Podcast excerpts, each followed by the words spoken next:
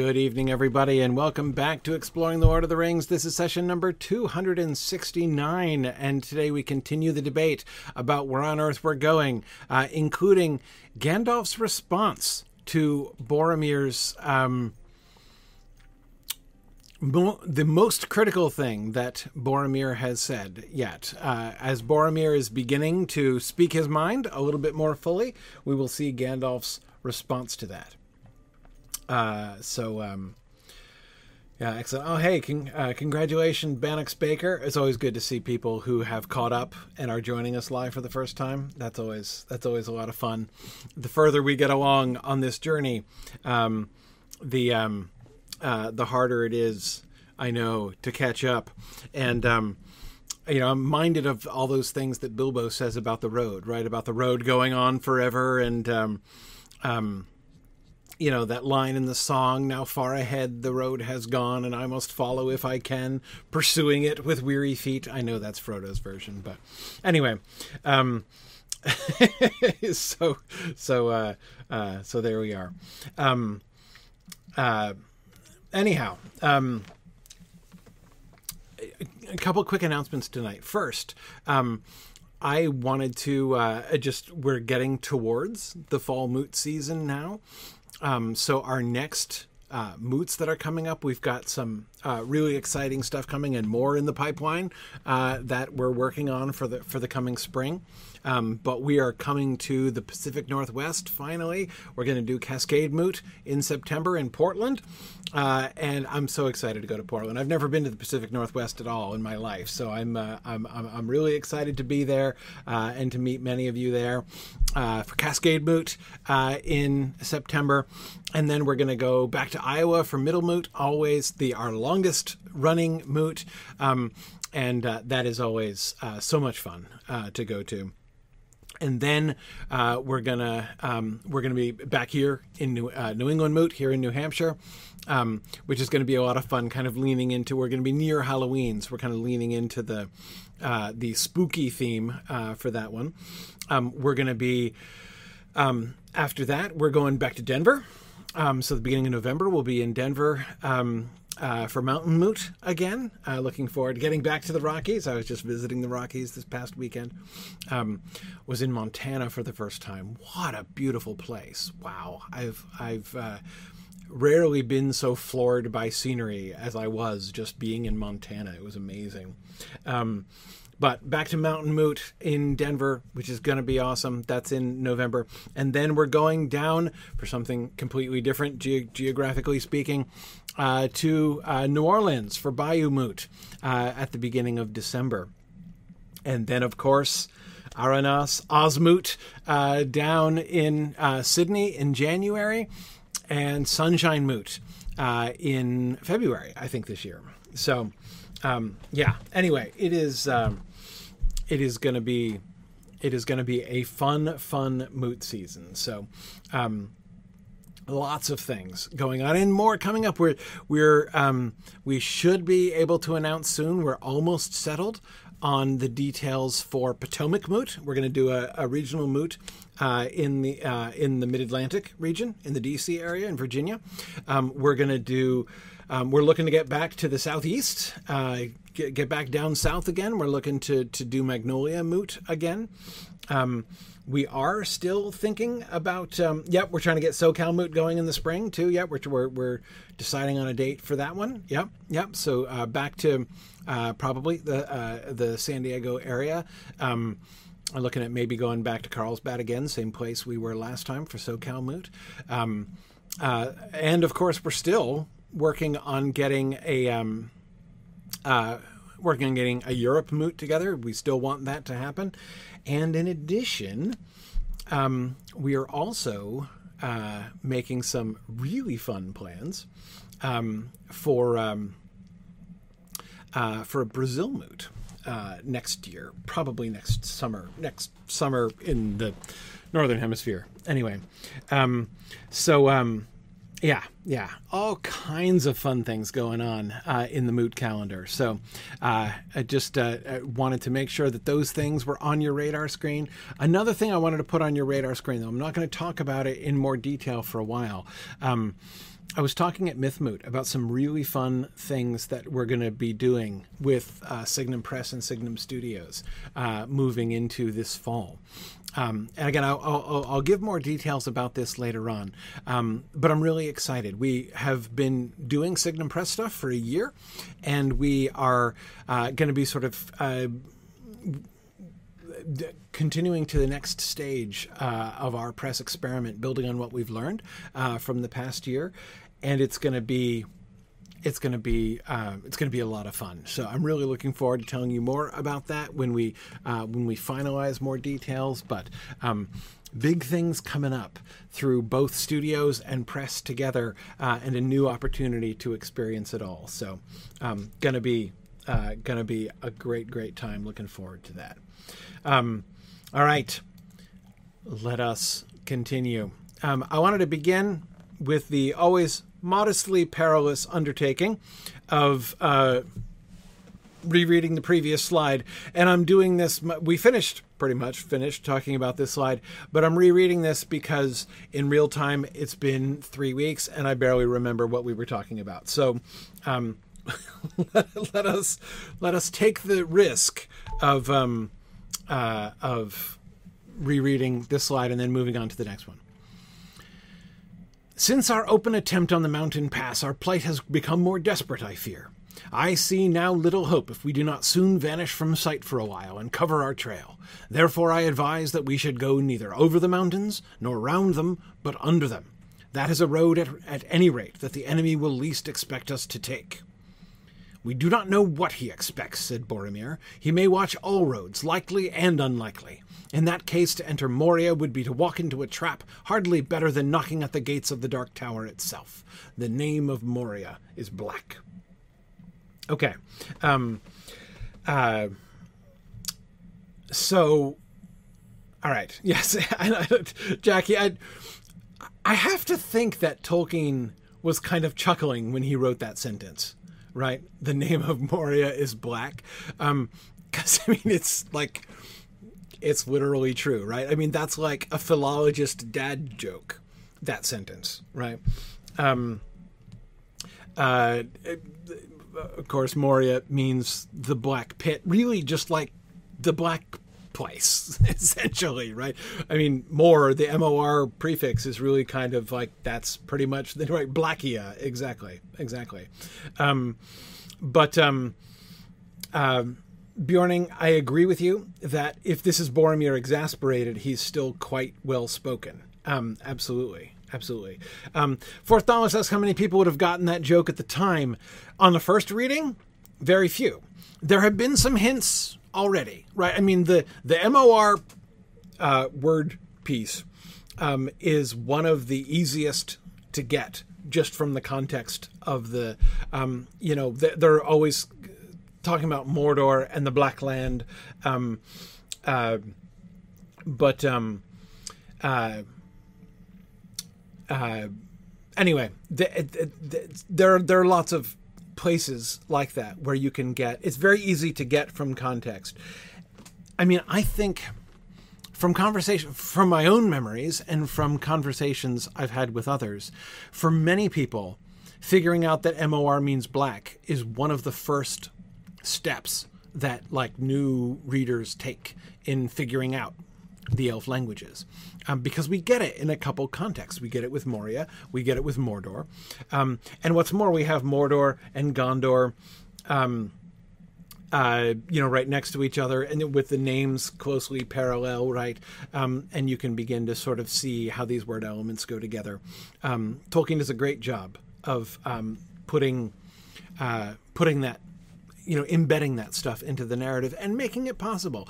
Not he's also really good at making sure you don't have to like if you don't care if you're if you're wholly uninterested in the languages you don't need to be in order to, to get it right? There's nothing you're gonna you're gonna lose from the story in the sense of just like you know parts of the story that themselves will be completely like over your head because you're not um, you know you're not piecing together or, or, or decoding right the language bits.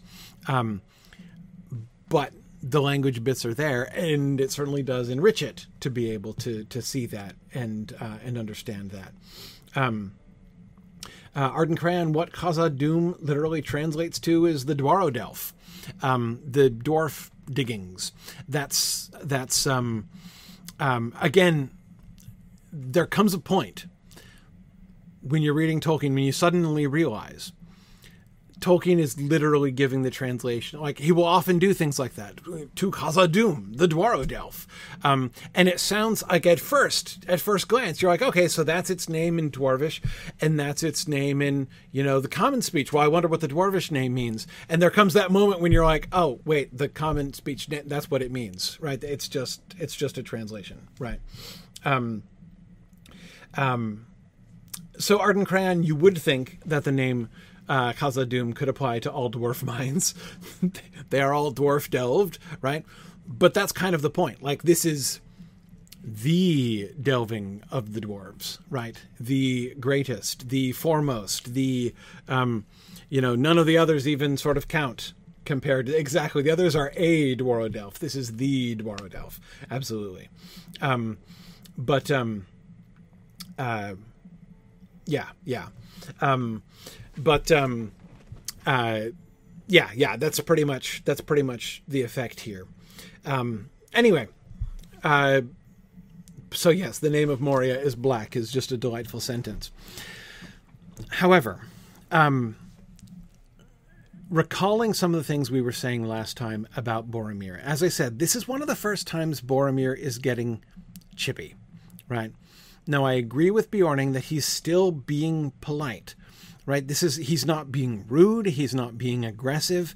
Um, he's not even directly. Um, he's not.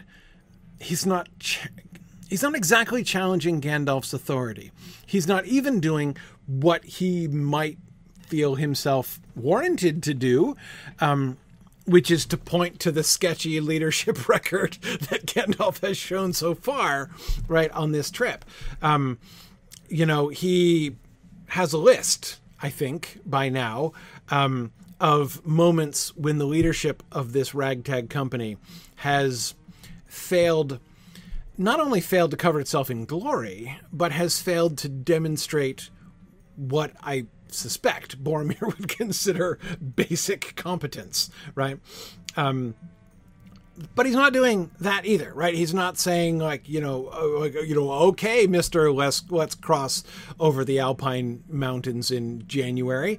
Um, no, like he's not he's not doing any of that stuff. Um, but he does here contradict and contradict more firmly than he did before. Remember, he began the first part of his objections here with I do not understand all this, right? Um, and the, you know, there he was, um, he was questioning. I mean, he was literally questioning, like, why can't we do this? Um, so he was questioning Gandalf's suggestions, but he couched it in terms of his own lack of understanding, right? Like, I this none of this makes sense to me, right? Um, perhaps you could explain why it does not make most sense for us to take the most obvious routes, right, uh, towards Minas Tirith. Um, and, um, uh, but now, he, by leading with, we do not know what he expects. He is being more aggressive, more abrasive, even than he was. But abrasive isn't quite fair. Again, it's still he's not being impolite yet. Um, uh, but he is calling Gandalf for the first time on something that he clearly disagrees with, calling him on it directly. Gandalf has just said, That is a road at any rate that the enemy will least expect us to take. And Boromir says, We do not know what he expects. Um, you're guessing there. You don't do you have knowledge about what Sauron knows? And exactly what Sauron will expect? Like, maybe. But as he says, he may watch all roads, likely and unlikely.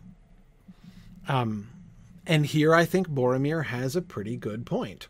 Um, uh, there aren't so very many roads across the mountains.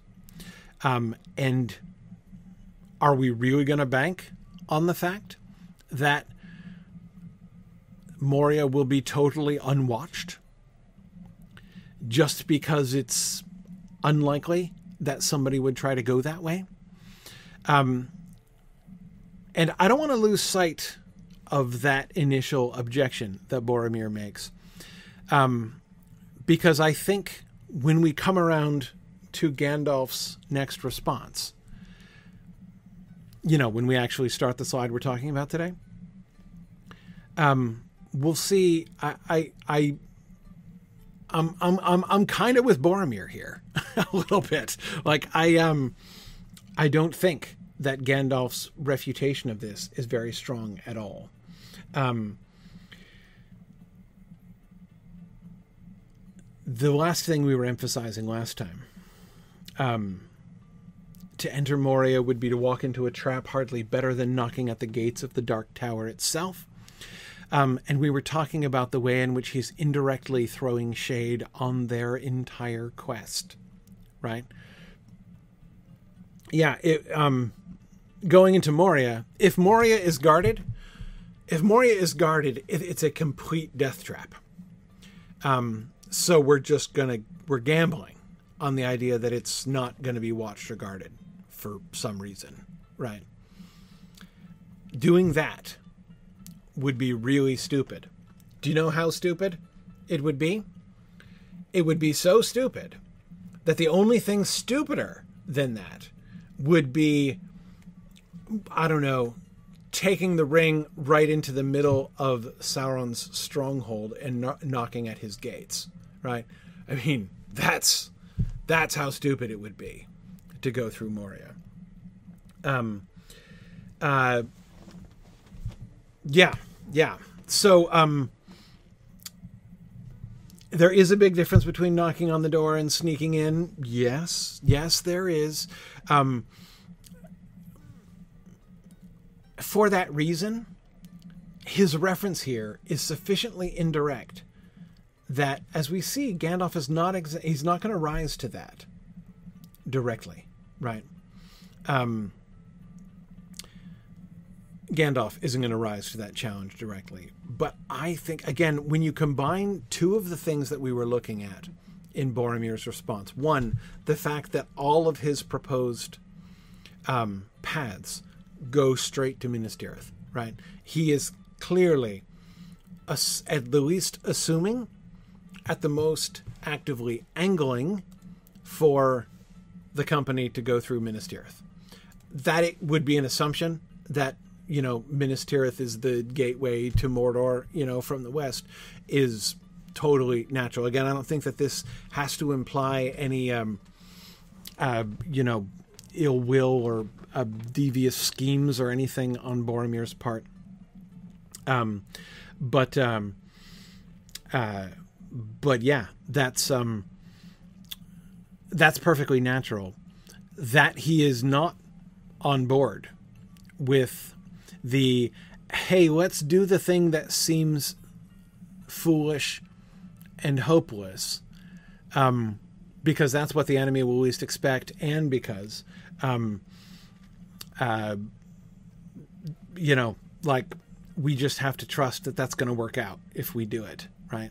Um, you know, the let's do this because it seems like the worst possible idea kind of plan that uh, Elrond and Gandalf were proposing at the at the council. It does not seem. I see no reason to believe that Boromir is on board with it, even now. Again, I don't believe that that means, as I said last time, that he is conspiring to take the ring for himself. Um, I don't believe that that's the case yet. Um, uh, but yeah, um, Evil Dr. Cannon, you're right. Boromir is sensible, but not very good at listening to the music. That's the part that he's not getting.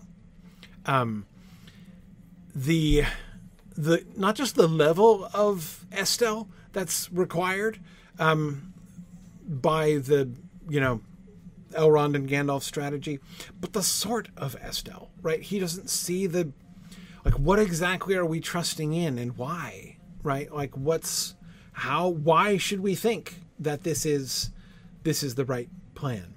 Um And um, Kurtzimus is another thing I would add. Kurtzimus asks, other than ring reasons, why does Boromir stay? And Arnos said Aragorn reasons, which I agree.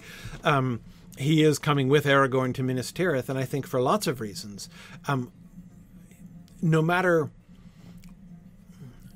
no matter with what percentage of his innermost heart Boromir is supportive of Aragorn's claim. Um, I think it may be less than Frodo and Faramir say uh, in their conversation later, but I don't think it's zero. Whatever the percentage is, whether it's small or whether it's large, in either case, he's going to want to get to Minas Tirith when Aragorn does, right? Um, so, um, yeah, yeah. Um, but also, in addition, um, he would also want to help. It's clear that he's trying to be helpful, that he feels a certain responsibility here. Um, he is the the path of the company obviously goes through Minas Tirith. How else would you get to uh, Mordor from the west? Um, and he's going that way anyway. For him to just abandon them, be like, anyway, y'all keep Isildur's bane. I'm gonna you you guys are too slow, and anyway, you guys are going. I'm just gonna go down to the Gap of Rohan because y'all are straight crazy wanting to go through Moria, right? He could, in theory, do that. Like he has no oath that compels him to do anything otherwise. But yet, it would be. Um, I th- I think it would it would it would clearly be a failure. He would have a hard time. I think.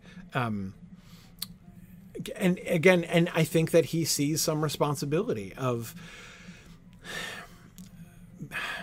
what even there's a sense, isn't there, of some of his contributions so far that he sees himself as like the adult in this group to some extent. If you see what I mean, that's a little strong.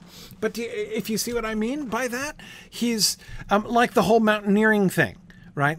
The like, um, if we're to go up over the mountains where we all might die of hypothermia, maybe we should bring firewood. That might be a good idea, right? Um, and then later on, so we're all on the cusp of dying of hypothermia, or at least the hobbits are. Um, maybe we should now light the wood that we brought up against just such an emergency, right?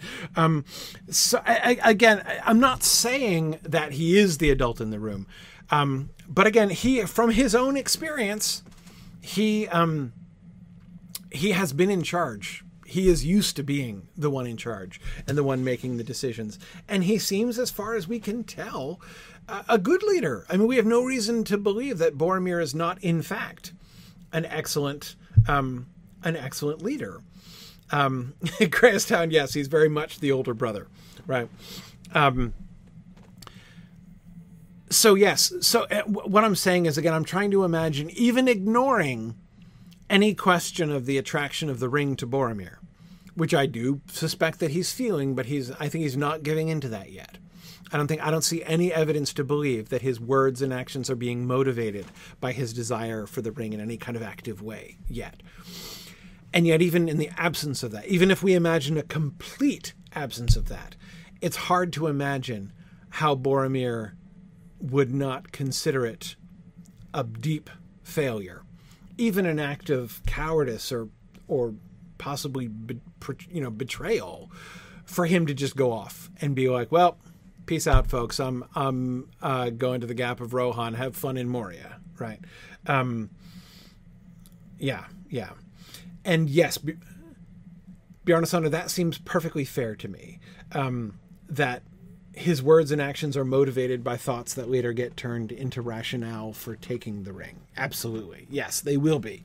Um, we can see, I think, the foundations that those thoughts will build on, but he's not there yet. Um, uh, yeah. And Matt, I don't know why Aragorn and Gandalf don't suggest bringing the wood, right? Um, yeah, and and yes, I agree with Aranos that um, Boromir isn't AWOL from Gondor from the army. Um, he is absent on deployment. Yeah, he was sent. Uh, he was given the quest by the Lord of the City, um, is he needed back home? Yes, he absolutely is. But he recognizes between um, there's this dude coming back who claims to be the heir of Isildur um, and uh, the returning king. So maybe I, maybe I ought to keep an eye on that guy for one way or not for one reason or another, right? Like no matter whether he, whether he is or whether he isn't, I should keep an eye on him. Oh, and two, like Isildur's Bane, um, you know the the the one ring to rule them all is also here. Um, maybe I should escort that to Gondor, right? That might be. Uh, uh, that might be that might be an important thing to do. Um, yeah, yeah. So, um, yeah. Abelard, yeah, the whole mighty gift thing. That's that's a Denethordism, right? Um, and yeah, we'll talk more about that when we get closer to that. Um, yeah, yeah.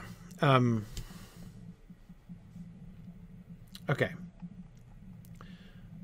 let's see. Sorry, I know I'm missing stuff here. Um, right. Two Juice Man was saying we're not really seeing um, the Amdir Estel conflict. Boromir personifies Amdir, and in the end, he is slain. Yeah, I'm not sure I would say it's not exactly just a personification. Um, I think that, um, uh, but but yeah, he is certainly thinking in more practical terms. He is certainly. Um, but again, I, I don't think it's not. I'm trying to identify why I'm not comfortable with that. Why I'm not fully comfortable with it. Again, it, it, it kind of works in some ways, um, but here's the problem. The problem is, it's. I don't think that Boromir is rejecting Estel in favor of Amdir. I think he just doesn't get the Estel applicability, right? Um, Estel is not the same as mere fatalism. It's not just like, well, let's just do whatever because whatever is going to happen is going to happen, right? That's not Estel. Estel is trust. But trust in what? And for what? Right? Um, and on the basis of what, right? Um, it's one thing to say, have Amdir, Estel. Or, or, no, that doesn't work. Estel is having Amdel, but Amdir, but it's different. It's one thing to say, have Estel Boromir. Um, but what does that mean? How does that translate to, so let's take the ring to Mordor and try to destroy it there, right? You can have Estel, and not see that plan, right? Um, not see how that fits in. Um, and Abelard, that's exactly correct. Estel is usually served up with Providence. That's exactly that's exactly right. The basis of uh, Gandalf and Elrond's plan is on their perception of Providence. It's all, you know, it, it starts, at least we first see it, with what Gandalf says to Frodo um, back in back in chapter two of book one, right? Um, that Frodo was meant to have the ring. This this idea, this perception of providence, right? That something is moving events in this direction. We can perceive the direction in which providence is moving events, and so therefore we are going to place our Estel our hope and trust in the power, that other power at work, which is moving events, having perceived the direction in which Providence seems to be going. And I don't see any reason to believe that Boromir sees it, um, that Boromir believes that or thinks that way. Um, and yes, yes, uh, Bill Huggins, the people of Gondor are aware of Iluvatar and the Valar. We will definitely see some of that stuff. Um, but um, but yes, I, I, I, don't think that Boromir would agree. Um, I, I don't. The reason I think that he's not on the same page, the reason I think he's still not really down with the Mordor plan for the ring. Um, although he's, you know, he's he knows when he's outvoted, right? Um, and he knows when he's a an outsider and a, frankly a marginal figure, as he was in the Council of Elrond, right? Um, uh, but so he didn't say anything. He's not causing trouble. He's being a good soldier, but he, I don't think, was convinced. Um, I don't know. I don't think that Boromir is anti Estel. I think he might even have Estel. I just think his premises would be different. In some ways, I think that his belief in Gondor is based on Estel. I bet you that Boromir has Estel, that Gondor will not fail, that Gondor will not be destroyed. That, I think, is where Boromir's Estel lies. That's what he would have grown up learning, right? About the history of Gondor, and it's going back to Numenor, and you know, from you know the the through line that starts with you know the heroes of, of the Edain of the first age through the great and glorious kingdom of Numenor through the last of the faithful who escape from the downfall of Numenor all the way through the glorious history of Gondor and ending in him personally. Right um yeah that I think would be what his um, what his Estel is sort of founded in. And of course, if it were true, right?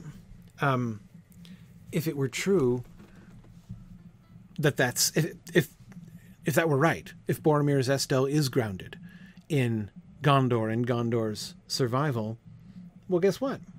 It's not wrong, right? that's going to pan out. if he has Estel in that, it will turn out that his Estel was well placed. Um, yeah, but um, anyway, uh,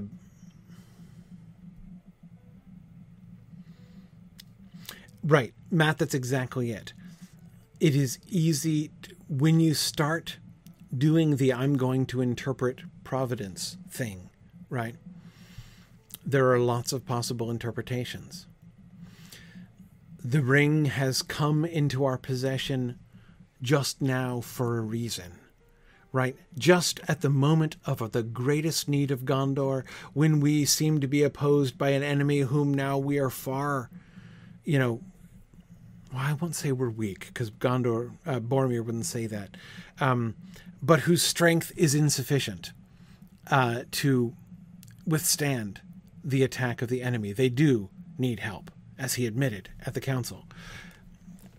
And what has Providence brought them? Great help, right?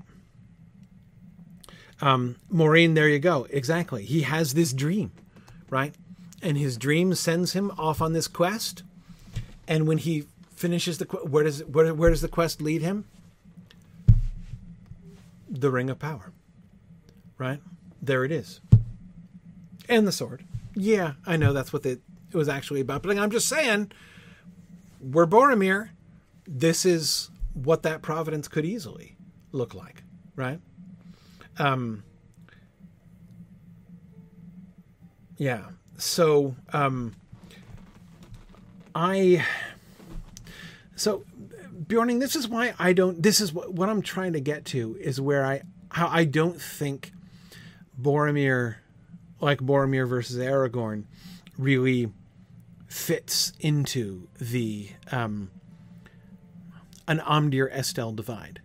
I'm trying to work out why, like my my impulse there, my reaction to that um, um, was no, that that doesn't work, and I'm trying to think of, I'm trying to think that through and see if that's if I agree with that impulse or not, and I think I do. Um, uh, this doesn't mean that I think that Boromir's assessment is correct. I don't. Um, but I suspect that he would say that it's based on Umdi, based on Estel. It'd be help if I could actually say the right words. Um, that it's based on Estel, and I think he would be right to say that. Um, can you have Estel in the wrong thing? You absolutely can. You absolutely can. It is true I'm suspicious of the allegory to some extent. Um, that is, any kind of a, a, more purely allegorical reading is always going to be reductionist. That's what Tolkien didn't like about it. Um, but, um, uh, but yeah, yeah, I think, um, uh,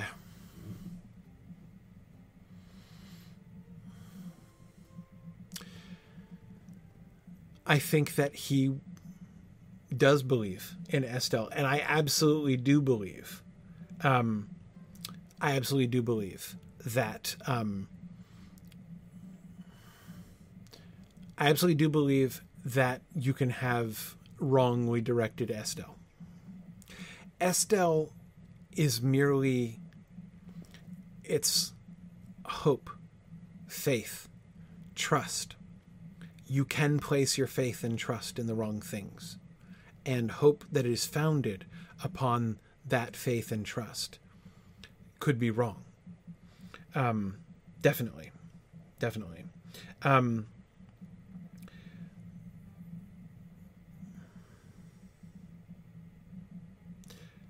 yeah. Anyway, um, Yes. So Beorning, that's exactly what I'm getting at. Um, the idea of Estel, which we've always regarded as unequivocally good, can be misleading or misconstrued. Yes. Yes. Yeah. No, I absolutely think so. Um, again, Estel is good, but it has to be based on the. I mean, it it, it get, you have to be placing your trust in the right thing, right? Um, Almeria, I was going to not go there, but let's go ahead and go there. Is it possible that, like, Sauron's followers have Estel in him? I think that they could very well operate on a kind of Estel. I'm not saying that they do. I don't know of any evidence to believe that they do. That might not be a kind of relationship that, in fact, is a thing. But, like, can I theoretically imagine that? Yeah, I can theoretically imagine that. But again, we don't, I don't I'm trying to think of any moment where we can see that kind of trust being placed in, and I don't I don't really see it. Um, yeah, Abelard. I'm thinking about his cults in the East, which is one of the reasons that I'm thinking about this. Um, uh, yeah, yeah. Um, yeah, no, exactly. Bjarnasonar, as far as we can see, the servants of the enemy that we hear from are all driven by self interest or by fear, um, or even by the dominating will of Sauron himself. I, I agree. I, I don't. Um, I'm trying to think of anybody who does anything else. Um, and um, yeah, yeah. Oh, that's a fascinating question, Arden Crayon. Does Gollum have Estel that he will find the precious again?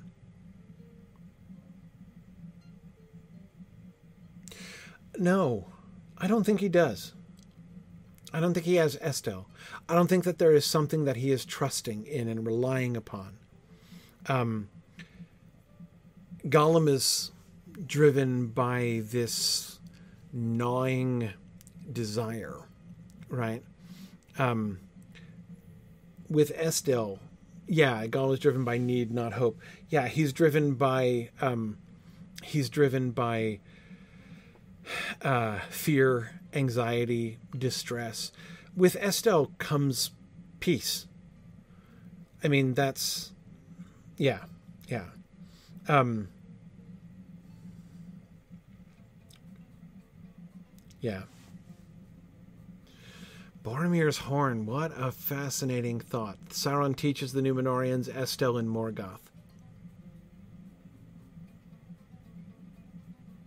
That's the closest I can think of. the teaching, what we hear of them in the Akalabeth, the teaching of Sauron, when Sauron is teaching Pharazôn about Lord of the Dark, right? Um, yeah, I don't think it's the same either, and it is false. Surely, yeah, I agree. It doesn't work, right? Um, but that seems to be the kind of model that he's building. Um, but yeah, I don't know. Um, yeah, it's not the same. Um, it's not the same. We'll we'll get there. And Bjarna's honor, one of the places we'll get is to the slide we're going to talk about tonight. Um, but as usual, a worthwhile uh, uh, side trip. Okay. You speak of what you do not know when you liken Moria to the stronghold of Sauron, answered Gandalf. I alone of you have ever been in the dungeons of the Dark Lord, and only in his older and lesser dwelling in Dol Guldur.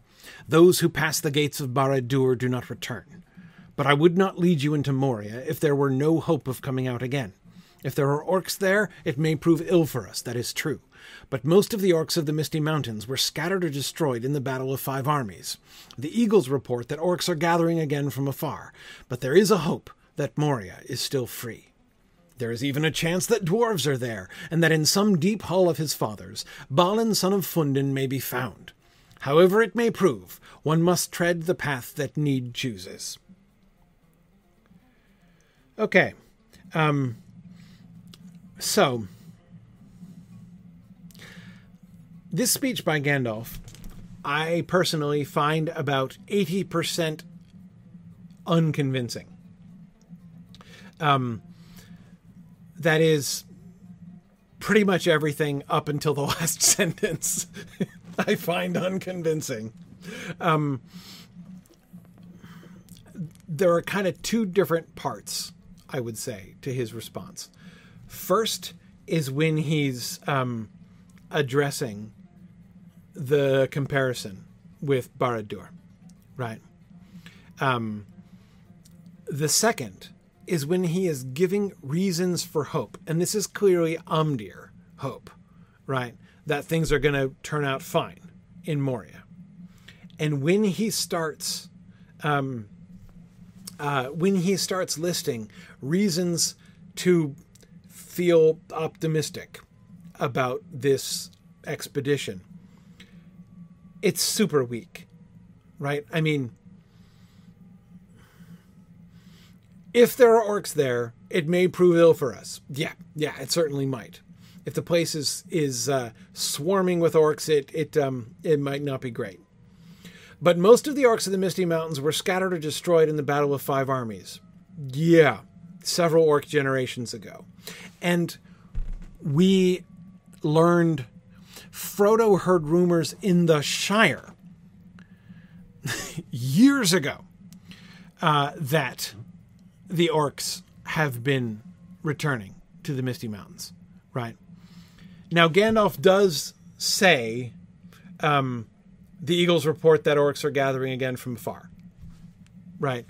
He's like, admittedly, you've probably heard that orcs are not only have not only regained their numbers over the generations, but they're actually gathering. Not even just it's, it's not only the the orcs who live there that we might have to deal with. It's like import orcs right? Um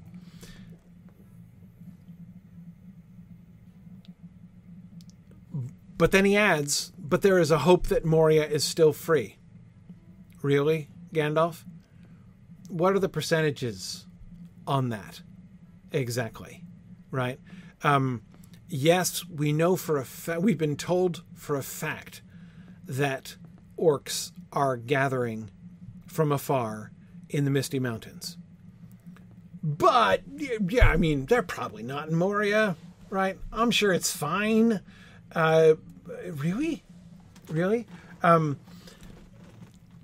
I, um, okay. That seems weak, but weaker still is the next step. There is even a chance that dwarves are there. Yeah. Um, really small chance. It's been how many years since the people in Erebor heard anything from the dwarf? I mean, everyone was assuming at the council that, you know, the dwarves are, I mean, they're all presumed dead at this point, right? Um, so he first makes a weak argument and then he follows it up with a weaker argument. Um, then he finally says the one thing that makes sense, right? His argument, like the first sentence and the last sentence of it, work for me. But I would not lead you into Moria if there were no hope of coming out again. However it may prove, one must tread the path that need chooses. Okay. I'm with you. I'm with you there. That's the Estel argument. One must tread the path that need chooses. Look, from where Gandalf is sitting, the Moria choice is a no brainer. It's a no brainer. There is no other option we are being pursued. If we go by the long southward, there is no chance we're going to escape. We are going to be found by the enemy, and he's going to recover the ring. Um, that's not an option. Um, and it's going to take too long anyway. Not a year. He's exaggerating, I think, but, um, but yeah. And since we're exactly we're back to Moria or Rivendell, Gandalf really believes that at this point the path that has been opened in front of them, there's only one path, and that's Moria. It has to be Moria. Um, the only other candidate was Caradhras in January, which was a bad candidate, but still, by Aragorn's argument, better than this one, right? But when it was proven that the door is that door is absolutely closed, then we do the one thing that is left and we trust in it. We walk into Moria with Estel, believing that this is the thing we're supposed to do. That g- getting to Mordor with the ring is the thing that we're supposed to do.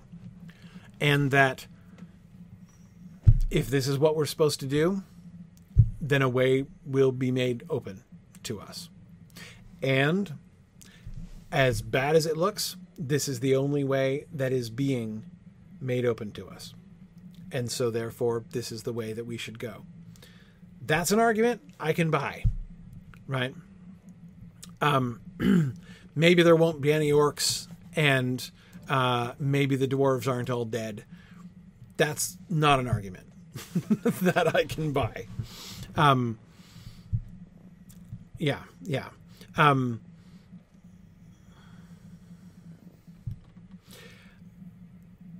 Ilamur, I don't know that Gandalf is actively trying to avoid Minas Tirith, but he certainly does not share Boromir's assumption that the road goes through Minas Tirith. Yeah, yeah. Um, yeah. Um, interesting. Fourth Dauntless is wondering. Um, returning to the Estel point, isn't it possible that the message here is to go south? That is, like, um, if we're playing the game as Gandalf seems to be, right? What is, what are we being told? What is the providential message message here, right? Caradhras is closed, and Fourth Dauntless says maybe the message is so. Southward Road doesn't look great, admittedly, right? But um, uh, but uh, yeah, like uh, taking it through the uh, through the, the the gap of Rohan, risky, admittedly risky, right? But you know what else is risky? Moria, right? So, um,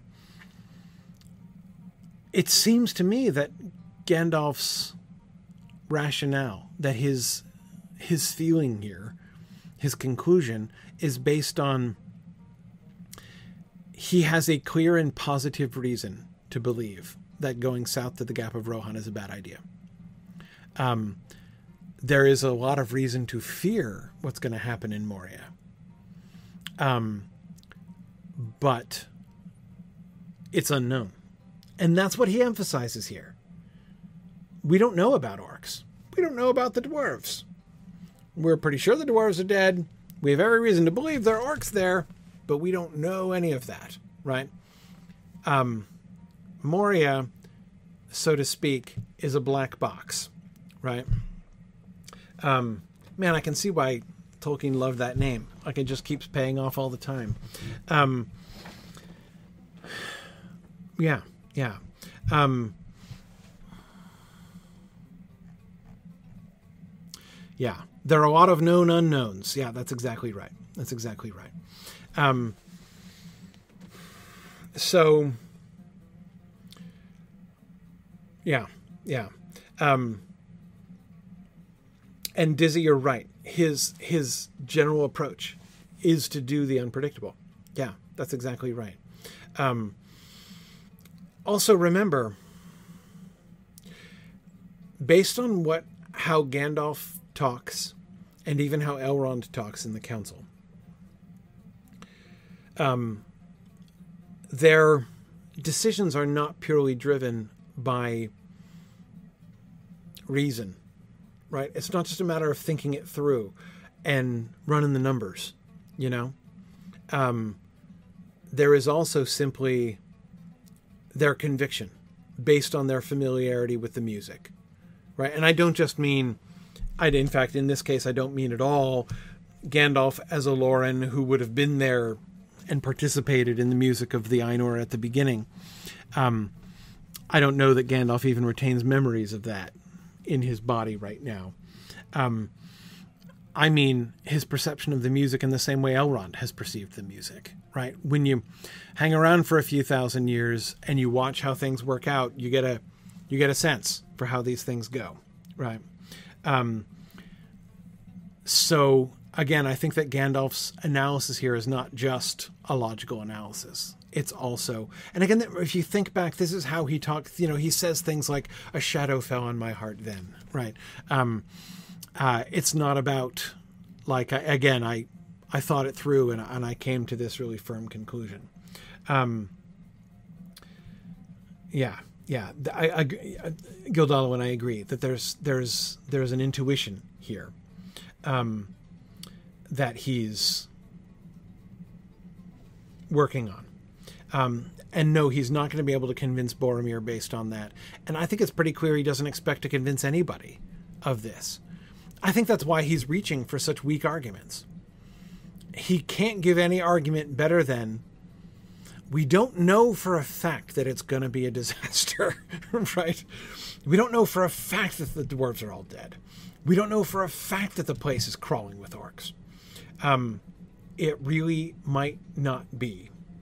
Um, but um, um, yeah, yeah. Um, and I agree, JJ, that comparing and contrasting Boromir and uh, Edmund from The Lion, the Witch, and the Wardrobe as the resistant member of the party and the basis of their resistance would be interesting. Um, yeah, yeah. Um, right. As Matt points out, the irony, of course, is that the Gap of Rohan is crawling with Uruk-hai. Yes, exactly. Um, Boromir's uh, knowledge of the state of things in in in Rohan is a little bit outdated, right? Um, yeah, yeah, um, yeah. So okay. Um, but back to the first part of Gandalf's statement here. You speak of what you do not know when you liken Moria to the stronghold of Sauron. I alone of you have ever been in the dungeons of the Dark Lord, and only in his older and less and lesser dwelling in Dol Guldur. Those who pass the gates of Barad-dûr do not return, but I would not lead you into Moria if there were no hope of coming out again. Um, okay, so um,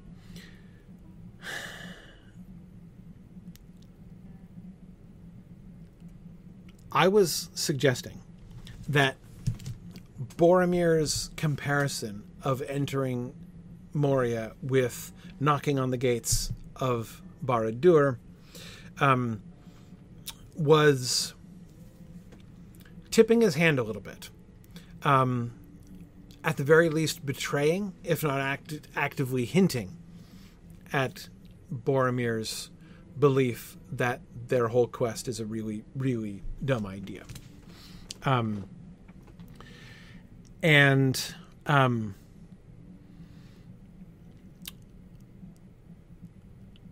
but as I was pointing out again just recently here, earlier today, he's not creating dissension. Boromir is still, even though he's now speaking against Gandalf more openly and more fully than he ever has, he's still not causing a rift. He's not undermining Gandalf's authority. He's, I mean, he's he's he is objecting to Gandalf's plan, um, and he's doing that openly. But he's not saying, "I think that Gandalf is." You know, we've seen enough of Gandalf and I nominate myself for new leader of this company. Right? He's definitely not. Um, um, he's definitely not doing that. Um, he's not undermining the hierarchy. He's not trying even to undermine confidence in Gandalf um, himself. Right? Um, what he's doing, however, is um,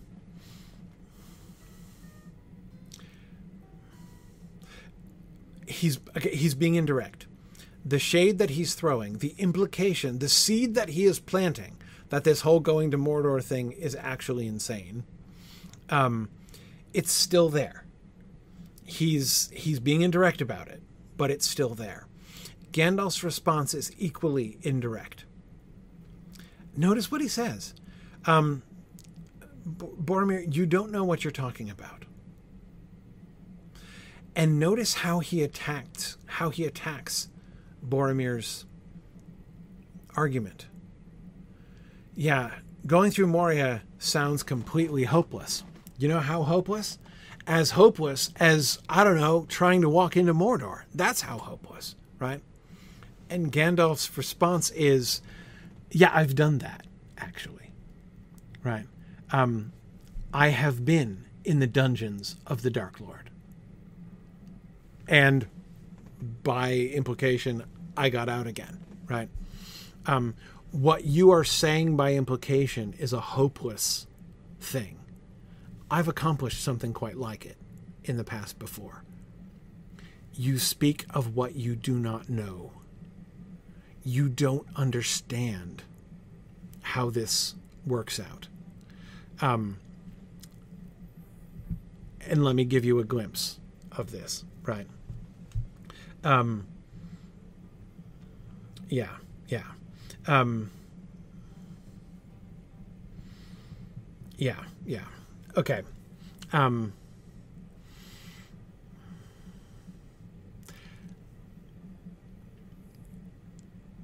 notice that he also distracts. He diverts attention away. He responds to Boromir's statement, but he does so in such a way as to distract attention away from the thing that Boromir emphasized.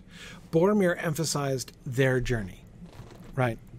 Our being led by Gandalf into Moria is as bad an idea as, I don't know, in theory, Gandalf leading us into Mordor to knock on the gates of the Dark Tower. I know that's not really the plan. They're going to sneak, right? But um, but still, like you know, just putting that out there, right?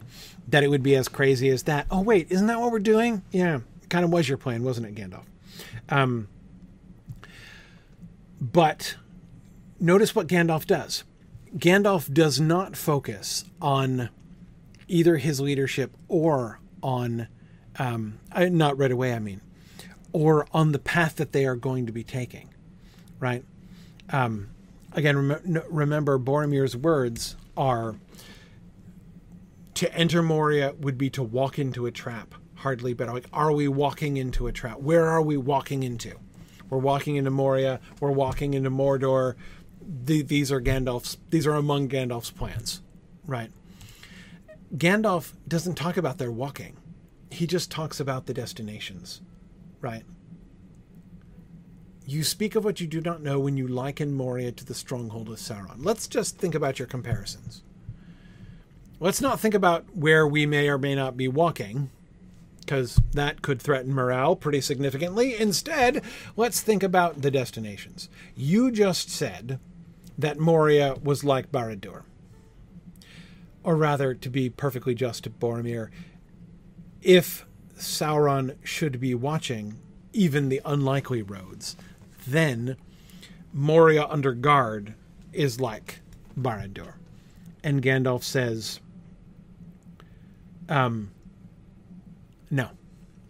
No, it's not like that at all. When you really look at that, that's a silly comparison.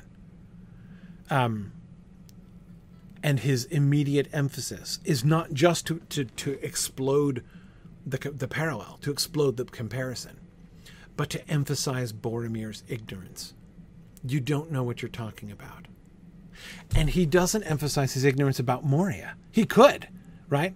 He could be like, oh, come, let us count the ways in which Moria is different from Barad-dûr, right? Um, it's nothing like that at all. In fact, Boromir, come on now, right? But that's not where he goes. Instead, he says, "You speak of what you don't know because you don't know the the the gates of Barad-dûr. You don't know anything about the Sauron of Strong, uh, the stronghold of Sauron, right? The stronghold of Sauron is a concept to you, right? Have you ever been in Mordor, Boromir? Have you ever been to Barad-dûr? Pretty sure you haven't, on account of you're still here, right? I have been in the dungeons of the Dark Lord.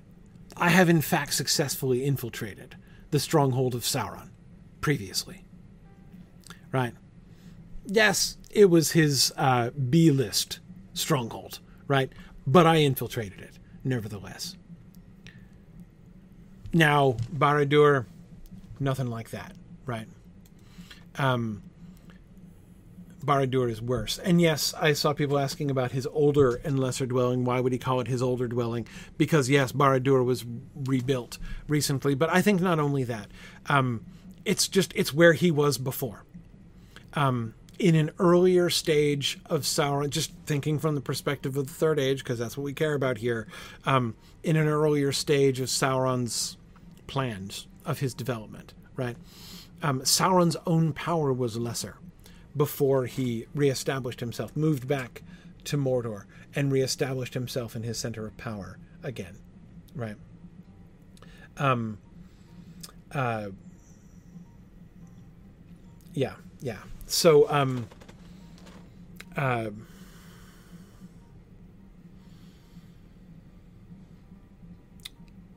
so that it makes sense for him to call it for that reason both the older and the lesser dwelling. Um, yeah. Um, those who pass the gates of Barad-dûr do not return. Why does he say that? He's again he says that he is asserting authority about Sauron's strongholds, right? And I think he is here responding to um, to par- to give a sort of Gandalfian paraphrase. Don't be a fool, right? Um, we are not knocking at the gate. We're not planning to knock at the gates of Barad-dûr, Boromir, right? That's not how this is going to go down. I'm not sure how this is going to go down, but I don't think it's going that way, right? Um, those who pass the gates of Barad-dûr do not return. Don't think I'm naive, right? Um, and again, this is one of those places where I mean, you think back, of course, to Boromir's famous speech in the movie, right? The the um, you know um, you know you don't nobody walks into Mordor speech, right? Um, and his whole description of what Mordor is like, which again I don't think Boromir has ever seen, in fact. Um, but um, in the movie, they have to explain all this, right? Because they're assuming that most of the people watching the movie aren't going to have the faintest idea what Mordor is, right?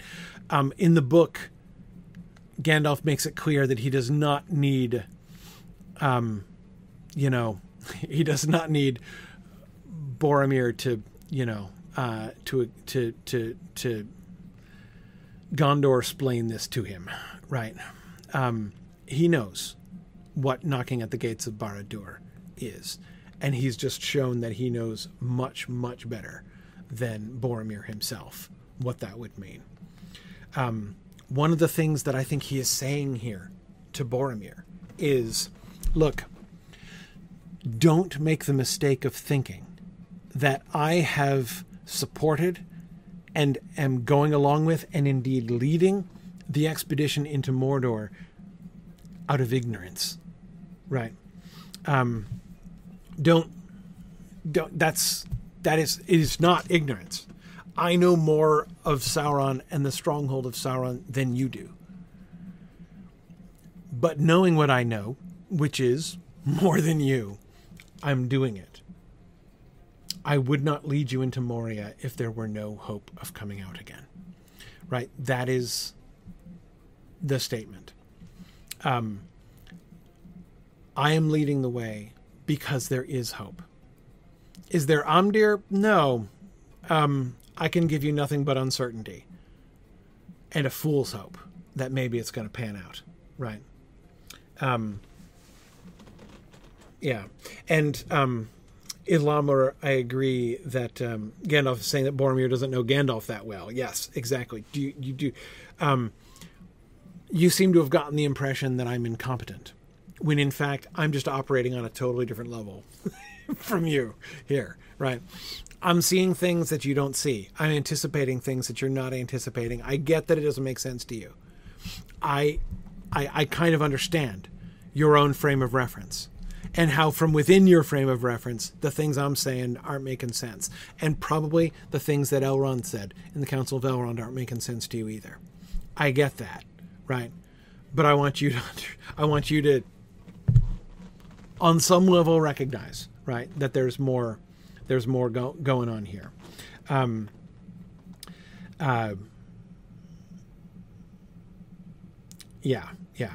Um, right Bjarnason and I agree that it's true that Boromir is used to being the most informed person in the room, but he's very much not that here. Yeah, yeah, exactly, exactly. Um, Boromir is no wizard's pupil. That is exactly right.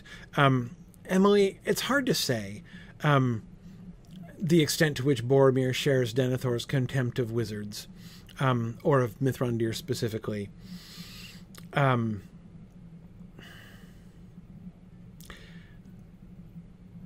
all I can say is that Boromir's early you know meeting of Gandalf, like when Boromir was younger, as Faramir remembers, um, does not seem to have filled him with awe. Right, he is not acting toward, has not at any point acted towards Gandalf as if he's showing any kind of deference to Gandalf right?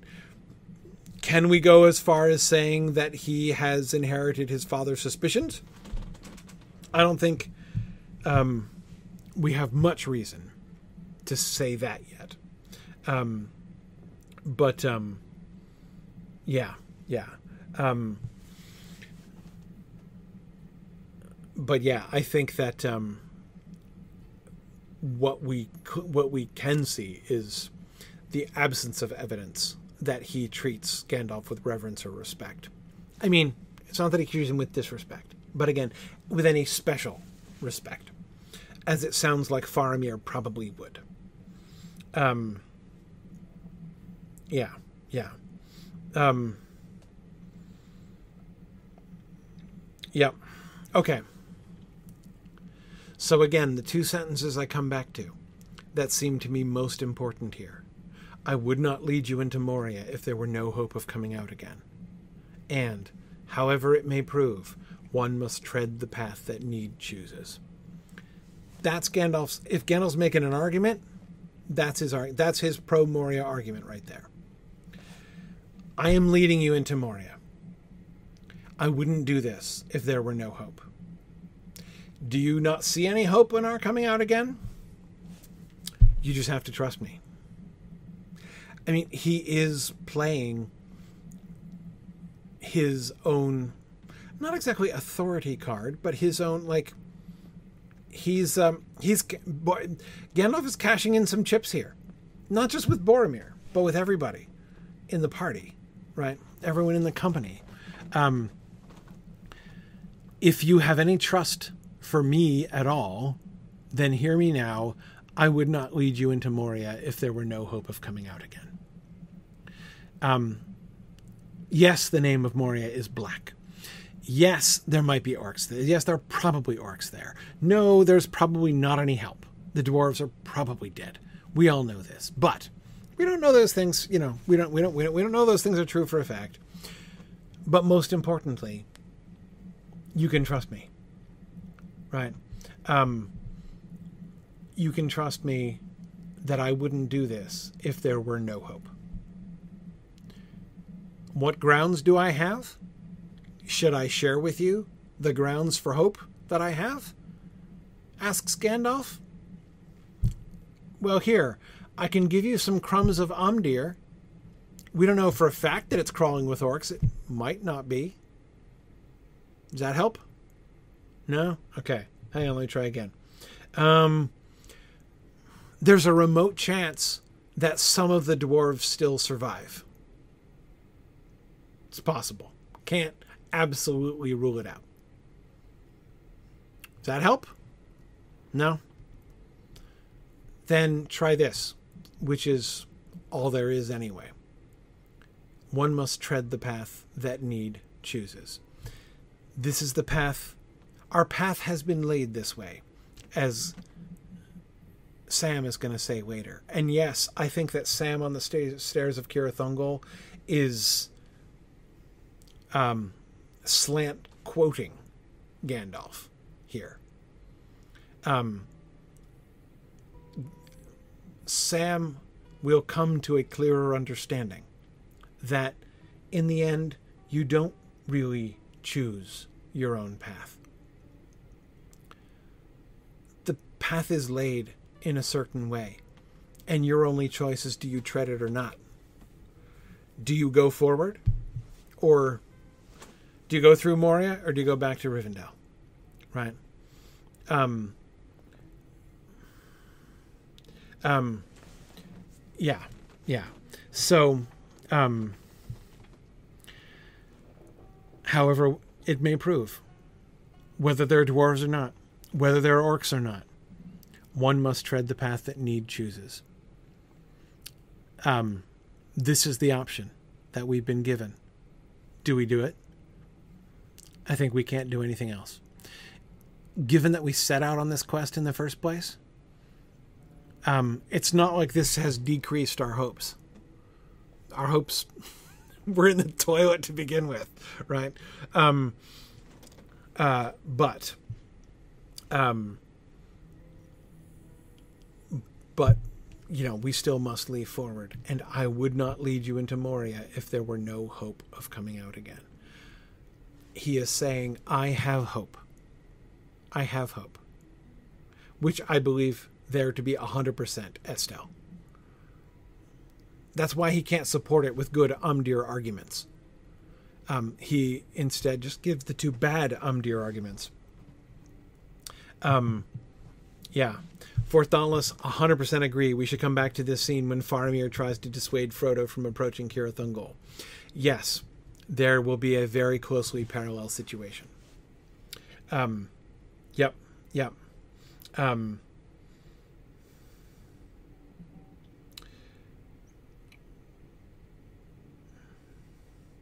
yeah. Now, Josh, I hear you. Um, I hear you that logic. This is this is a really important point, and this is it's picking up on things we were talking about before too. Um, he says, I don't think Gandalf's proven anything other than that you can't rule out Moria just because it's a terrible idea. But by the same logic, you can't rule out the Gap of Rohan because it's also a terrible idea. Agreed. Or the road down to the south, which is an equally, but for a different reason, terrible idea. Yeah, completely, completely. I agree. Um, this is where I come back to what I was saying before about intuition, right? Even by saying one must tread the path that need chooses, by talking about need, right? I think that Gandalf is trying to simplify things. Remember how he phrased it when he was rejecting the Gap of Rohan. He said, The Gap of Rohan is closed to us so long as we go with the bearer. It's closed to us. Like Caradhras has been closed, right? Um, he is putting the Gap of Rohan into the same bucket as Caradhras, right? Um, Caradhras has it's been it's physically impassable. It is not possible uh, for us to cross over the mountains. That's clear, right? There is not, Josh, just as you suggest, there is not an equal impossibility of going to the Gap of Rohan. It's just really dangerous and would be really foolish to bring the ring so close to Saruman. That would be very, very foolish. But then again, so is going through Moria, right? So um, I agree. I totally agree with that. Again, this is why I believe Gandalf knows the kind of Amdir that he has. Sorry, I keep saying the wrong thing. Urgh. The kind of Estel that he has. The reading of Providence that he's doing, the the reading of the patterns of the music, the intuition that he and Elrond are both operating on is something that they know not everybody's going to succeed. Remember what Frodo says when Gandalf talks about providence back in chapter 2 and suggests that the idea that providence is leading in this in dire- this direction might be comforting, right? And Frodo's like, "It is not a comforting thought," right? Frodo um, does not um, uh, Frodo does not is not comforted by that at all, right? Um, yeah, I agree, Josh. That I that's what I'm getting around to trying to explain. Josh is just saying we just have to trust Gandalf because he's got Providence in his ear. I'm cool with that, but that's not the argument he keeps making. Yes, exactly, exactly. That's what I'm trying to get at. What it, the difference between what it appears his convictions are based on and what he's actually saying. Um, both times, both the gap is closed to us and one must tread the path that need chooses. In both cases, he is trying to make it sound like this is the only option. The, uh, this bad option is our only option. And so, as bad as it might seem, it's still better than nothing. It's still better than 100% guaranteed defeat and failure, which is what going back to Rivendell means. Right. Um, why doesn't Gandalf just make the statement clearer? Why doesn't he just say, "Have Estel, folks, trust me"? Um, Providence is leading us in this direction. Um, some other power is at work here. It'll work out. Why doesn't he just say that? I think he doesn't say that because he knows there's no point in saying that. Like they they can't see it. They'll come to see it. Again, Sam and Frodo will both of them understand this by the end of the story. Even Merry and Pippin will come to understand this much better by the time they get to the end of the story, right? Um, but they don't. He can't. He knows he, he's not going to convince anybody making that argument. Um, even at the council, there wasn't any convincing that happened. There was just Elrond's assertion we must send the ring to the fire. Parentheses, trust me. Right. Um, and yes, Dolorous Stroke, I agree that's very important. He needs to persuade them and have them trust in and ha- and have them trust in him without promising a happy ending. Yeah, absolutely, because that is totally not guaranteed, right? Um, yeah, yeah. Um, yes, he's not promising that at all because he's listened to the music for a long time. He knows how this works. And again, Sam himself is going to come to understand how the fact that stories don't always have happy endings, at least not what people in the stories would call a happy ending, um, how that is relevant to their position, right? Um, yeah. Um,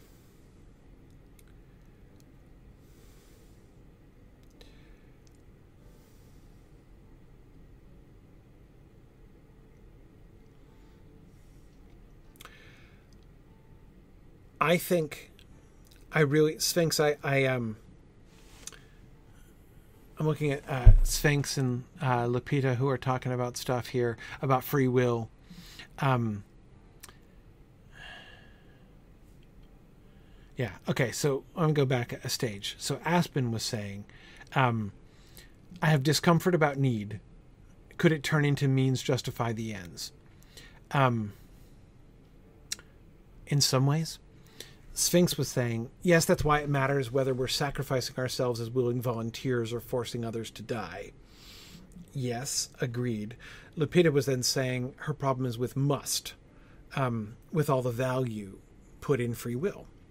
With all the, as I agree, much emphasis was placed on that. But remember what that means. The free will, the will that was important, was are you going to walk the road or not? are you gonna are you willing to take this burden on yourself um again it's exactly not it's so funny i um i find the peter jackson movies of the lord of the rings so amazing because i love them and I think they do a marvelous, marvelous adaptation job. But so many times, so many times, when I'm looking carefully at the book, I'm like, it's exactly the opposite of what Peter Jackson did with it. Um, and this is one. Free will is not putting Frodo at the front of the party and making him choose whether they take the left or the right hand turning or pretend to be the one choosing the left or right hand turning, right? Um, that's not free will. That's not the kind of free will we're talking about. The kind of free will we're talking about, the kind of free will that's important here is yes, I will take this on myself. I will be the bearer of the ring. Um, yes, I'm going to go forward instead of back. Again, y- the, your path is laid in a particular way. There's only so much choice you actually have about how things go, right? Um, but you do have a choice on whether you go forward or whether you go back, right? Um, again, both Gan, both you know, and Elrond and Gandalf, and also Sam later on, are going to um, be thinking about this, right? Um, and um, yeah, yeah. Um, they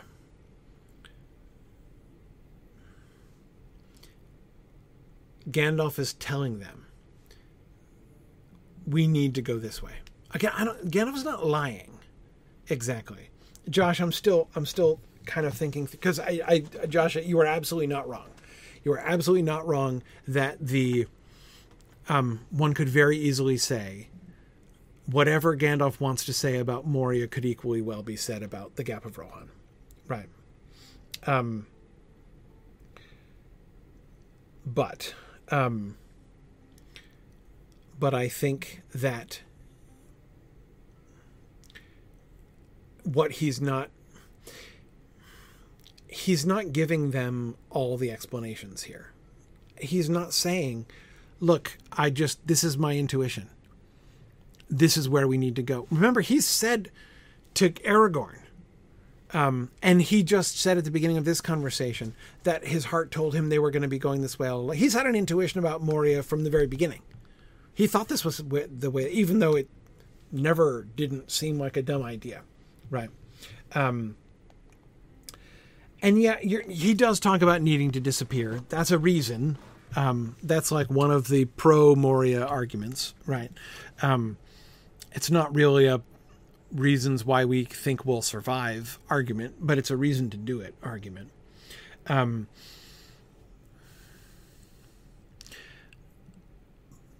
Gandalf, though, is Gandalf and Tolkien also are both of them more or less at the same time, um, very unwilling to just point to Providence openly, to just say, dude, have faith. Um, remember the comment that Gandalf makes that I always think is hilariously funny um, to Frodo in The Shadow of the Past when he says, I can put it no plainer than to say that Bilbo was meant to find the ring. No plainer? Not possible? Can't you, though? Couldn't you, if you tried really hard, put it just a touch plainer than that? Right? Um, but no. No. He, um, uh, he can't be, apparently, plainer than that. Right? And he's not being plainer than that here either. Um, he's not hiding it. He's not lying to them, and he's not hiding it. Um, but he doesn't go there. He never is plainer than that. Um, uh, so, um, yeah, yeah. Um, so Josh, at the end of the day, he is simply saying, and again, this is one of the things I think he's setting up with the whole stronghold of Sauron thing, in part, is trust me. Trust me. One must tread the path that need chooses. Need has chosen this. Um, any counter argument you might want to make, Josh, right, about the gap of Rohan, right? No. Trust me. Trust me. This is Need's choice. Um, yeah. Um, yeah. Um, anyway, okay. Uh, with that, I think we should end for today. Um, we'll see where we go from here, of course. It's almost time for Aragorn to say his piece again, which, given the last rather discouraging thing uh, Mr. Estel said um, will be interesting to see in the context of that. Um, all right, so um, uh, uh, thanks everybody for joining us. It's field trip time. Glad you guys could all be here. Um, for those of you who are here just for the book discussion, um, thanks for joining us. Um, for everyone else, let's go on the field trip. Here, let me fix my game here, which is which I'm gonna have to redo. There we go. All right. Good evening. Good evening, Valoria. How are you? I'm doing okay. Am I coming in all right? Yes. Yes, you are. All right. So where are we off to today? Um, um, same farm. Same farm. Same farm. We're still have uh, one, maybe two more sessions with that farm as our home base. It's an extremely convenient home base.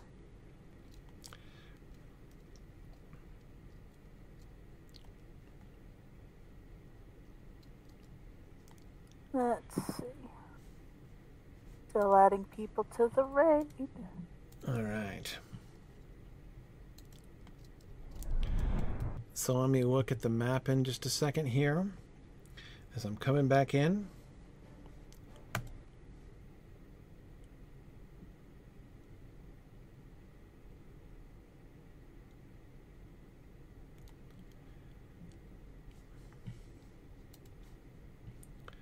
So yeah, let's uh, we'll kind of review because without the map, I'm going to mess up all the names. So. So I, I, have, I was thinking about Boromir on this one, and um, I think something all a lot of us can relate to now, after uh-huh. the last three years, is the fact that this entire time Boromir's been in survival mode. Mm-hmm. Mm-hmm. And sure. that just does a lot to your ability to plan ahead. It's it's just your I mean, that's it's made him resourceful. We can see that it's he's incredibly savvy when it comes to, you know, getting around and stuff, and and just Yeah. making quick decisions that can save lives. And that's of course Uh, even true on a in a broader sense, right? Like his country is on the brink of destruction, right? Gondor is in survival mode. He's the captain of the, uh, you know, he's the general, the captain general of the armies of Gondor, and Gondor is in survival mode, right? And has been uh, for years. Um, so yes, it's very, um, uh, it's very um, extreme times, extreme circumstances, right? Uh, yeah, yeah. Um, so, but with that resourcefulness comes sort of a sense of, uh, I don't know, almost scrupulousness Mm-hmm. and just judgment calls that make sense in the moment, but might not make sense long term. Yep. Yep. Yeah, and some things that seem important are gonna like uh, longer term consequences, right? Um, using the ring is a really bad idea because the long term consequences of using the ring could be really bad. That's a hard argument. That that argument's not going to play real well with somebody who's like, yeah, but we're being destroyed today, right? Hmm. Um, anyway, okay. Uh, looking at the map here in Cardolan.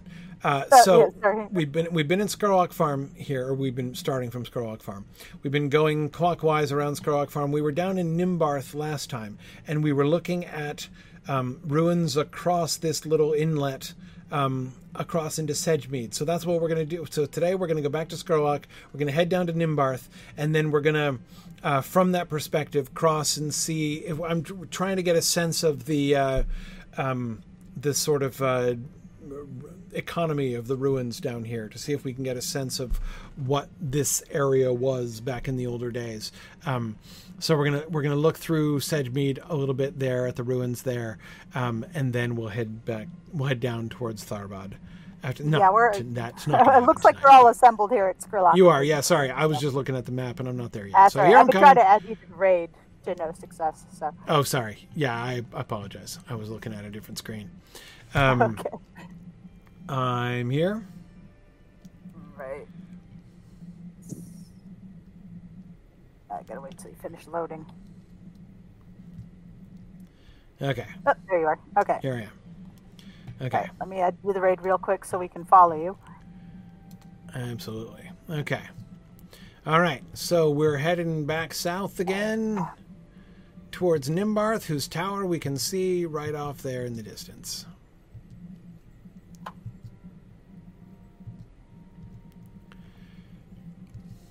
And as I recall, we wanted to get not down. I tried to go down that canyon and it didn't end well. Oops, but it's going to end better than going way up here, from which there is no Oh, here. returning. Yeah, okay. I guess it gets further down. got our- No, right, that's we the got our- ravine down there. There's the river Oh, yeah, yeah, yeah, yeah. inlet down got our own little For red menu. Yeah. Yeah.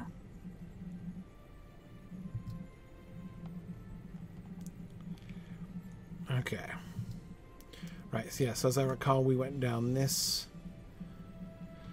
uh, left-hand side, the east bank of that little inlet, to get to Nimbarth last time, and we ended up having to go over this little hill because there was no way down. That, yes, that's a ravine there was no way down into. So we ended Yes. up going over.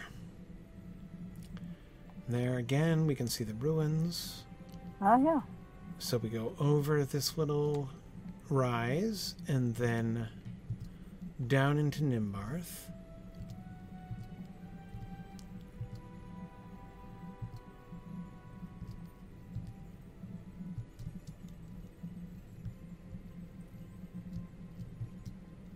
Oh. There we go.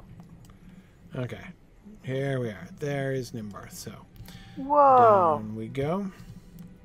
All right, so actually, just looking from here, Yeah, nice view. Yeah. Okay. So it's the ruins on the west bank of this little inlet that we didn't get to last time. So we were mm-hmm. looking at Nimbarth itself off in the distance there, and its towers, and we could see there was definitely older stuff and some newer stuff. Um, Rowan, that tower does look a bit like a lighthouse. We were looking at it from a little too close up to notice that last time, but it does look like um, it may have possibly been a lighthouse. Um, I agree, sense. Rowan. I think that it mostly. I, I my suspicion is that this probably was that lighthouse might have been original, like just that there would be a lighthouse on the river here uh, for the ships coming up makes a certain amount of sense, um, and that this whole little port mini city would uh, grow up around it makes sense.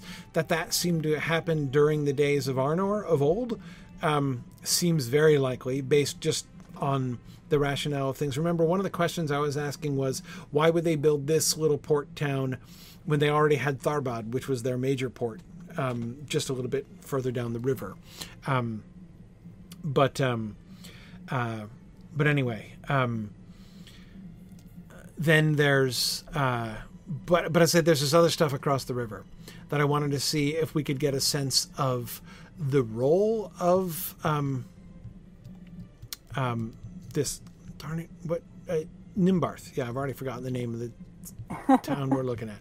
Um, uh, a, a little bit more about what we can learn about Nimbarth by looking at the um, uh, these ruins across the way, and then working our way over towards Tharbad. So again, we can try to see can we understand in any way the relationship between Nimbarth and Tharbad in Arnor of old, and how that might have been in, um, sort of involved and incorporated into um, uh, into the newer kingdom of Cardolan. Certainly, yeah. Well, let's use the, the remains of daylight while we still have it. Yeah, it's true. Yeah, we don't have too much of it, do we? All right. I think that many of the. T- I'm trying to. Okay, hang on. At the risk of taking a little bit more time. Um, looking up at that lighthouse tower. Do we think that's newer or older? Oh, I'm I'm kind of thinking newer. hmm. I haven't seen that design before, and it doesn't look like any of the beacons up north we've seen. No, like the oldest stuff here is all of the like gazebo platform kind of variety here. Yeah, Um, not those little I think fluted that tower at the is side. newer. Um, I don't see like you know one of the Cardolan towers would be a smoking gun, and I don't see any any architectural smoking gun on that tower. But it looks newer to me. I, I Yeah, I haven't seen that fluted design on the side no, before. it's very unusual. Yeah. Um, Is that an oil reserve? What is that? yeah, I don't know. I don't know. But um Maybe a bell? An alarm bell? it does look like it could be a if it's not a lighthouse, it could be a bell tower. Like a yeah, Carillon or something. It could be a bell tower. And which would mean that this was not just a trading post, but a post from which advanced warning would be given to some extent. Yeah. Um, all right. Well, let's see what we see. Yeah. So th- from here, this is where I wanted to cross because there was. A, I remember we were looking at a little bridge. There's a little bridge, or the mm-hmm. ruins of a bridge, up this away. As we left Nimbarth and we're heading inland, we got some ruins over there. We got some, mm-hmm. where was the bridge? There's the bridge business. There's the bridge. Yep, yep, yep. Okay. All right. Yeah, So we're it almost leaving- looks like a like a harmonica laid sideways, like the wind's gonna whip through there and make some kind of like whistling noise. Right. Okay, so um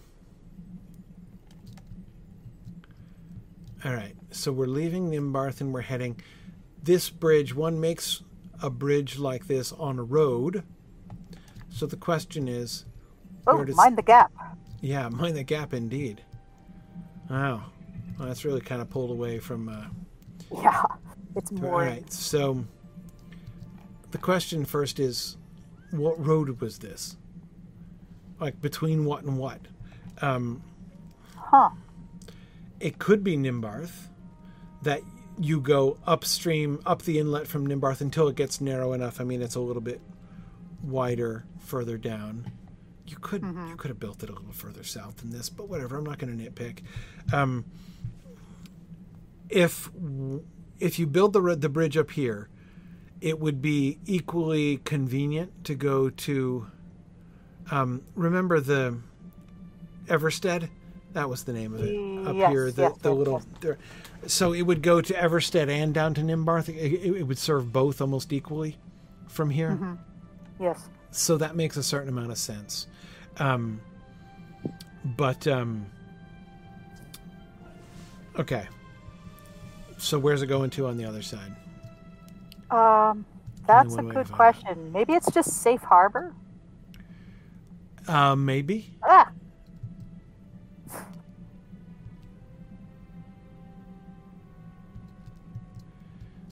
Noggin stones. Okay. noggin stone. No, no, noggin stones. What does that mean? Strange. What a peculiar name. Um, okay, Big so we immediately get. here. All right. The columns flanking either side of this road. Mhm.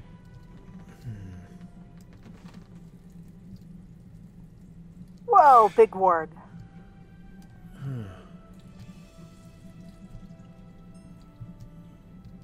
That's a diseased one. I'd hate to see a well one.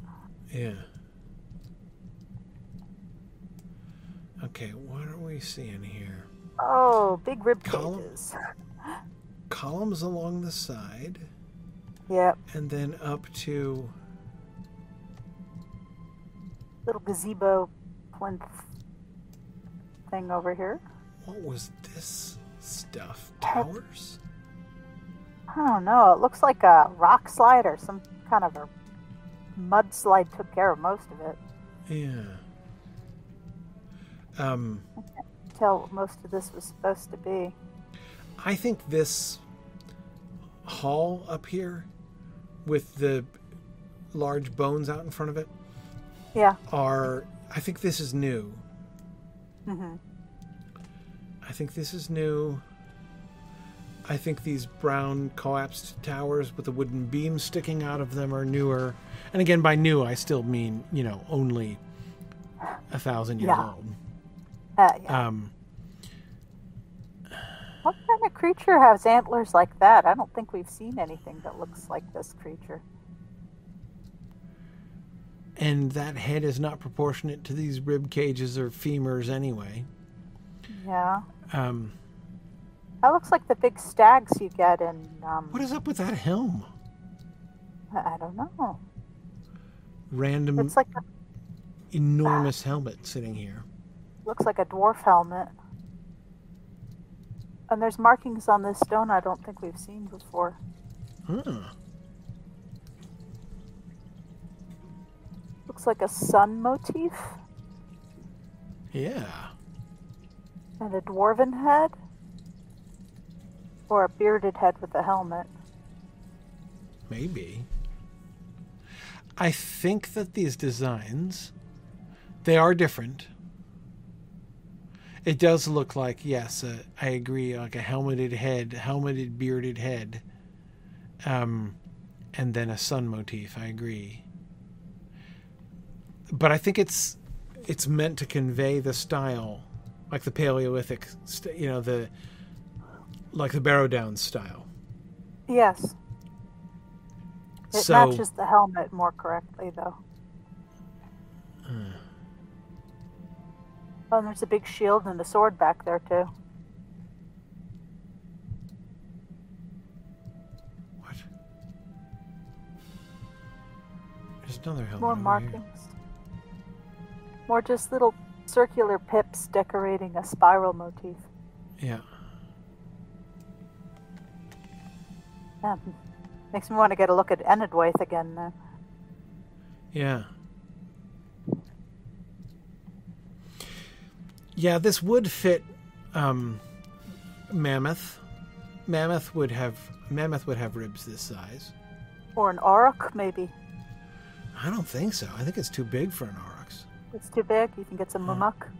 I think it's a I think it's it's a mûmak or a or, or one of the mammoths from the from the north.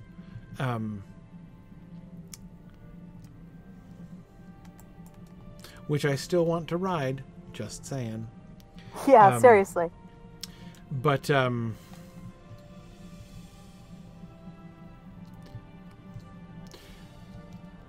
what matters most, what matters more than the,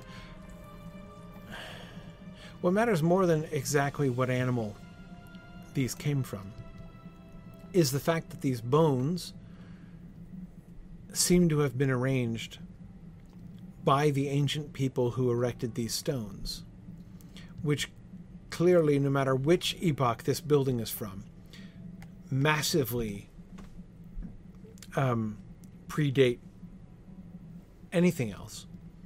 Yeah. And yet, when this building was built, these sites remained undisturbed, even though cozied right up against the outside of. The, I mean, like some care was taken in this construction not to disturb these sites. It makes me wonder if maybe these sites were defiled early on, but then after some great tragedy, they were restored as like maybe an apology. yeah, I mean, I don't see how it would dis- survive this destruction unless it came afterwards.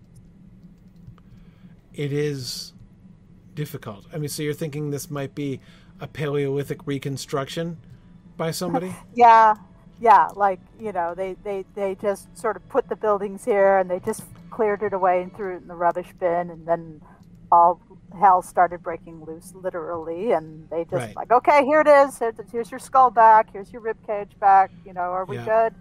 Yeah, based on uh, previous records, we think there was an antlered skull, more or less, here, and um, Oh, I wonder Yeah. if these are giant rib cage. I mean, we've seen giants up in the north, but oh, the humanoid giants, yeah, the humanoid giants. possibly.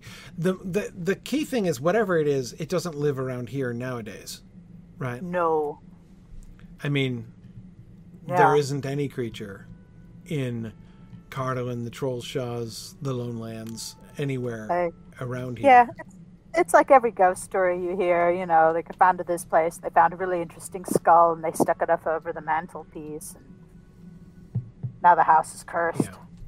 Yeah. Very Borley Rectory, you know. Okay. Now we've seen the people of Cardo. Okay.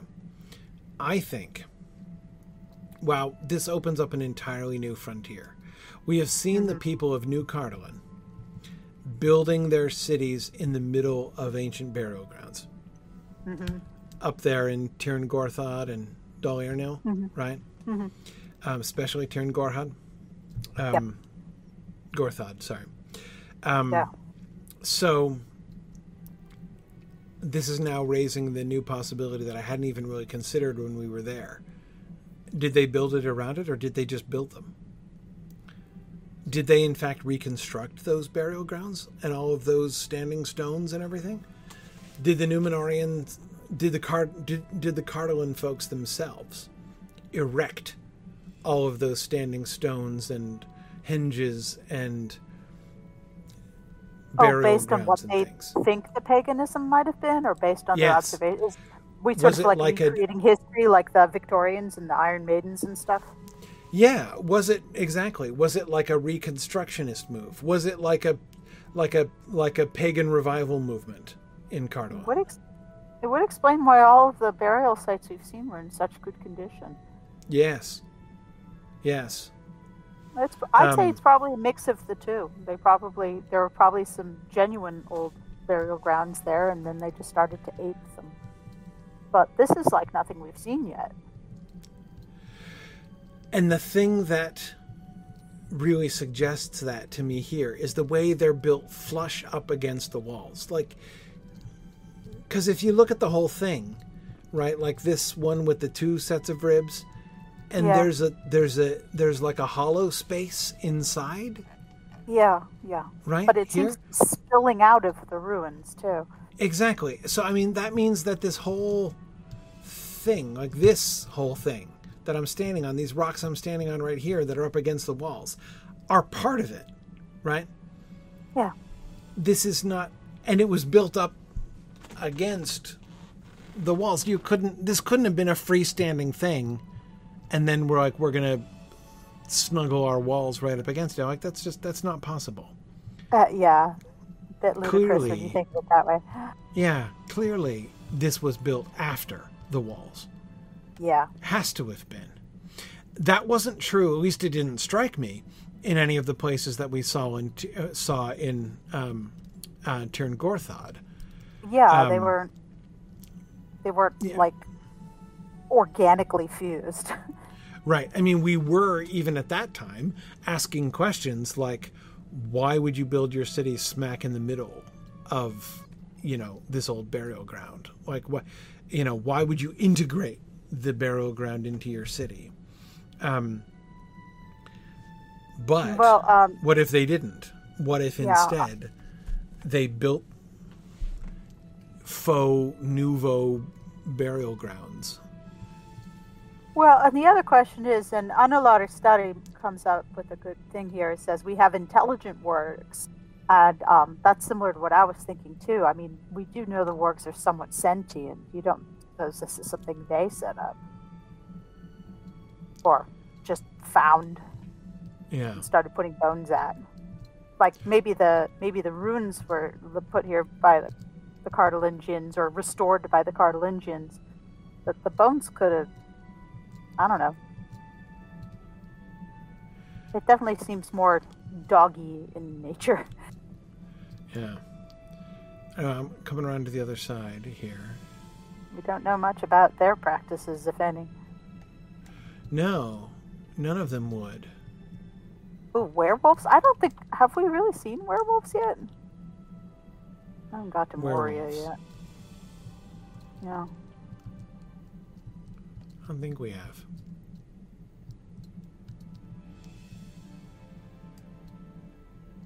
Do we know what Noggin Stones means?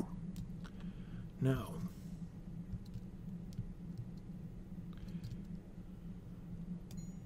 Could be a reference to those stones there, the carved ones. Yeah, it it well could. Um, okay. Everything I'm seeing up here. So I am pretty close to 100% convinced that this is all new. This is all Cardolan stuff. And the thing that convinces me more than anything else is the nouveau Paleolithic burial grounds. Um, that weird affinities with cults of death is associated with a decline in Numenorian society is Yep. clearly established. Um, that the people of Cardolan had gone in the um, creepy necromantic direction had we already had reason to suspect that from the various necropolises we have found already in this area and more importantly all of that weird burial ground stuff that was going on in Tirn Gorthod which we know to have been their capital Yeah, Um, the necromania. yeah, exactly. So I'm the opposite of shocked to find the evidence that we found here that they are that they were um, building their own, you know, uh, old burial sites. Do you think at this point they're making up stuff, though? Or do you think this is based on some stuff they found here? It, there might be real archaeology involved. It's possible. Look, another bridge. There could be real if we see any archaeology. more like that. Yeah. Two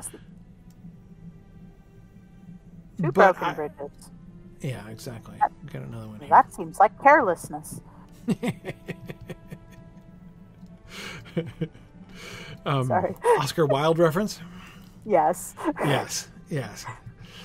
I love that line. Thank you. Um, it's a it's an importance of being earnest line for those who don't know it. To lose one parent uh, might be. Oh, what does she say? Might be. Uh, Might be considered a tragedy. might be considered a tragedy, but to lose both your parents begins to look like carelessness. Yes. Yes. Um, uh, yeah. Okay. So once again, the road is not here. But I think I think all of this stuff, I'm not seeing much evidence of too much of anything that is clearly old Arnor down here. Yeah. But I might change my mind over here on the other side of the bridge. Oops, it's late. Um, Yeah, I, I agree, Amathorn. Aragorn's inherited quite an infrastructure problem. Yes, for sure. Um, Definitely have a minister of transportation. Oh, golly. What the heck? Whoa, Nelly! It's an omphalos. I was not expecting this. Me neither. Is this a Okay. fountain? Um, uh, maybe?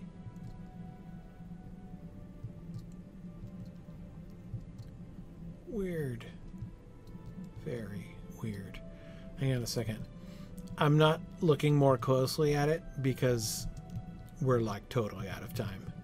What I'm wanting to do is go up to higher ground, if I can make it to higher ground, and uh, look about to see. Oh yeah, um, are there other ruins close by?